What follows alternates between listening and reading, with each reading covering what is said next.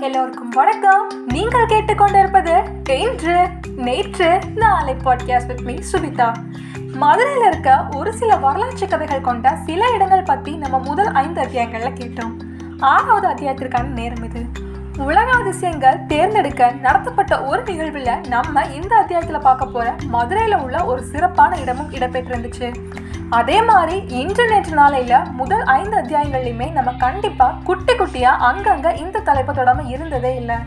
எனக்கு தெரிஞ்ச எல்லாருமே இந்த அத்தியாயத்தோட தலைப்பு என்னன்னு கண்டுபிடிச்சிருப்பீங்கன்னு நினைக்கிறேன். ஸோ வித்வுட் எனி டிலே பாட்காஸ்ட்குள்ளே போகலாம். Welcome to the sixth episode on இன்று நேற்று நாளை பாட்காஸ்ட் ஆன் அத்தியாயத்தோட தலைப்பு மீனாட்சி சுந்தரேஸ்வர் கோவில்.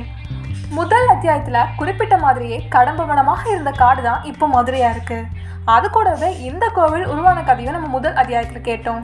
இந்திரன் பூஜை பண்ண சுயம்பலிங்கத்தை சுற்றி அமைக்கப்பட்டது தான் இந்த கோவில்.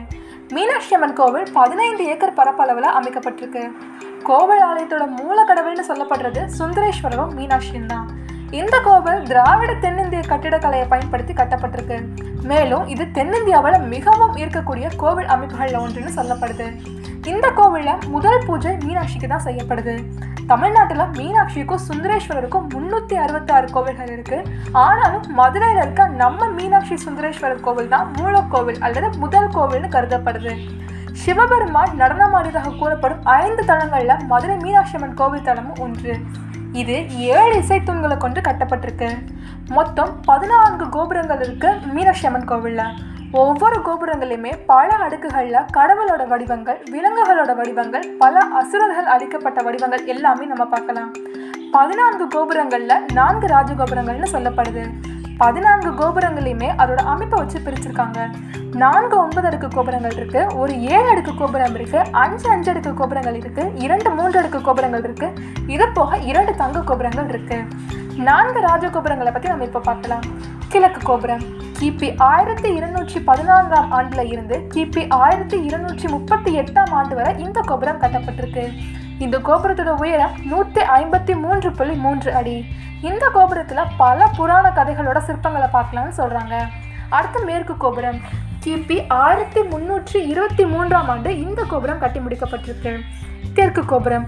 கிபி ஆயிரத்தி ஐநூற்றி ஐம்பத்தி ஒம்போதாம் ஆண்டு இந்த கோபுரம் கட்டி படிக்கப்பட்டிருக்கு மற்ற கோபுரங்களை விட இந்த கோபுரம் தான் மிகவும் உயரமானதுன்னு சொல்கிறாங்க இது நூற்றி அறுபது புள்ளி ஒன்பது அடி உயரம் கொண்டது. இந்த கோபுரத்தில் பல உருவங்களை காண முடியும் அப்படின்னு சொல்கிறாங்க அடுத்து வடக்கு கோபுரம். கிபி ஆயிரத்தி ஐநூற்றி அறுபத்தி ரெண்டுலேருந்து கிபி ஆயிரத்தி ஐநூற்றி அறுபத்தி நாலில் இந்த கோபுரம் கட்டப்பட்டிருக்கு. ஆனால் அப்போ கட்டி முடிக்கப்படாத காரணத்தினால முழுமையாக இந்த கோபுரத்தை ஆயிரத்தி எண்ணூற்றி எழுபத்தி எட்டாம் ஆண்டு கட்டி முடிக்கப்பட்டிருக்காங்க. இதோட உயரம் நூற்றி ஐம்பத்தி இரண்டு அடி. இந்த கோபுரத்தில் புராண கதைகளை சித்தரிக்கும் நானூற்றி நான்கு சிற்பங்கள் இருக்கிறதா சொல்லப்படுது. அடுத்து தெருக்களையும் வீதிகளையும் பற்றி பார்க்கலாம். கோவிலை சுற்றி உள்ள ஒவ்வொரு சதுரத்தையும் ஒரு பெயர் வழங்கப்பட்டிருக்கு. அது மாதவனோட பெயர்னு நம்பப்படுது. கோவில் வளாகத்தை சுற்றி உள்ள முதல் சதுரத்தை ஆடி வீதின்னு சொல்கிறாங்க அப்புறம் அந்த வீதியில் இருக்க கிழக்கு மேற்கு வடக்கு தெற்கு திசையில் இருக்க தெருக்களை கீழே ஆடி வீதி மேலே ஆடி வீதி தெற்கு ஆடி வீதி அப்புறம் வடக்கு ஆடி வீதின்னு சொல்கிறாங்க அடுத்த சுற்றுல இருக்க சதுரத்தை சித்திரை வீதினும் அதற்கப்புறம் இருக்கிறத ஆவணி வீதினும் அப்புறம் மாசி வீதினும் அப்புறம் வெள்ளி வீதினும் சொல்கிறாங்க ஐந்து நுழைவாயில கொண்ட இந்த கோவில் எண்ணூற்றி நாற்பத்தி ஏழு அடி நீளமும் எழுநூற்றி தொண்ணூற்றி இரண்டு அடி அகலமும் வடக்கு தெற்கு திசையில் உள்ளதுன்னு சொல்கிறாங்க அடுத்து முக்குறிணி விநாயகர் பற்றி பார்க்கலாம். மூன்றாவது அத்தியாயத்தில் குறிப்பிட்ட மாதிரியே இந்த முக்குறிணி விநாயகர் திருமலை நாயக்கர் வண்டியூரில் இருக்க தெப்பக்குளம் கற்றப்ப கண்டெடுக்கப்பட்டிருக்கு. அந்த விநாயகர் ஐந்து அடி உயரத்தில் இருக்குன்னு சொல்லப்படுது. இந்த கோவிலில் நிறைய விநாயகர் சிலை இருந்தாலும் இதுதான் இருக்கிறதுல உயரமான சிலைன்னு சொல்லப்படுது.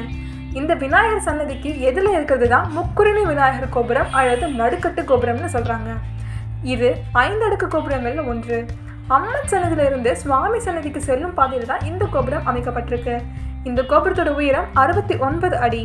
நூற்றி பன்னிரெண்டு புராண உருவங்களை கொண்டு அமைக்கப்பட்டிருக்கு இந்த முக்குரணி விநாயகர் அல்லது நடுக்கட்டு கோபுரம்.